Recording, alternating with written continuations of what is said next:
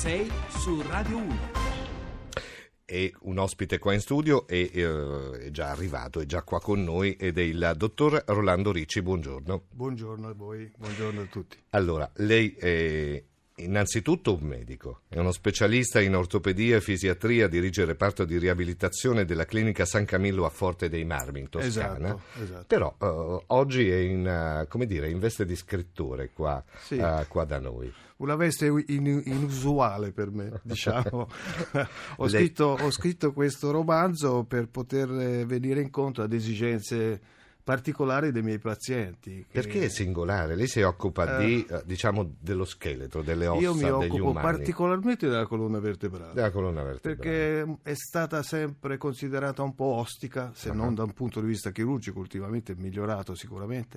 All'inizio la colonna vertebrale era sempre considerata come un Un, un elemento non perfetto, per cui si parlava di scoliosi come malattia, eccetera, eccetera. Sì. Io in, nei miei studi in questi ultimi anni, diciamo in questi ultimi trent'anni, dalla laurea in poi, ho portato avanti un discorso più di approfondimento, per cui ho tirato fuori una teoria delle affinità strutturali pubblicata scientificamente uh-huh. negli anni novanta, sì, sì, sì, che sì. poi praticamente hanno, diciamo, nell'esigenza dei pazienti è venuto fuori un romanzo per poter essere più vicino alla, diciamo, alla portata dei pazienti stessi, piuttosto che pubblicazioni scientifiche non perfettamente comprensibili. Per cui nel romanzo io descrivo la teoria delle affinità strutturali, che è un'applicazione del Dell'analisi, dell'analisi strutturale che certo. si fa sulla colonna vertebrale per lo spazio-tempo. Diciamo subito che il libro si chiama La casa dell'essere. Esatto. Uno può pensare a Heidegger, il sì, filosofo. Sì. Invece la casa dell'essere, secondo lei, è, è lo scheletro, è la struttura ossea,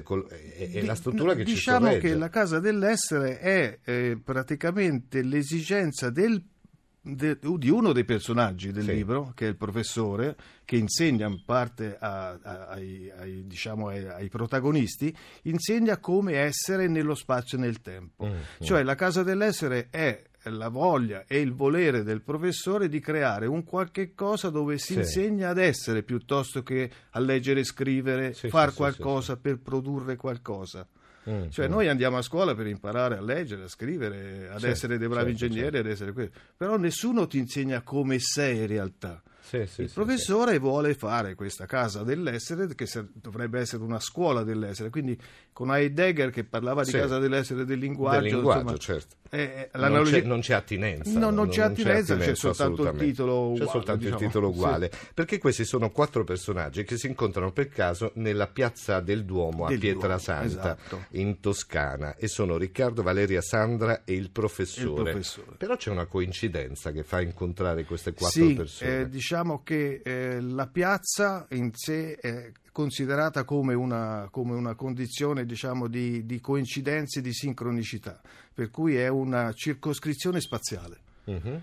Eh, nella piazza eh, a volte noi tutti ci troviamo e eh, ci mh, mischiamo ad altri che per noi sono panorama, perché non li conosciamo nessuno, no? Uh-huh. Tutti coloro che sono in una piazza praticamente tu non conosci niente di queste certo. persone, non conosci le necessità, le aspettative, non conosci le voglie, eccetera. Sì, ti passano delle persone per cui tu sei una macromolecola immersa in, te, in tanti ad altri. Se per coincidenza tu vieni a conoscere qualcuno, può darsi che le cose cambino. Eh, certo. Allora eh, il certo. professore, per coincidenza, incontra queste Sandra, Riccardo e, e, Valeria, e Valeria e le incontra e in, inizia con loro un discorso di approfondimento per la loro strutturazione. Sì, sì, e, sì, sì, e sì. sopra di tutti c'è un elemento invisibile che veglia come lo sceneggiatore, che è l'albero col ciuffo, l'albero sulla collina col ciuffo, della piazza sì. del Duomo a Pietrasanta.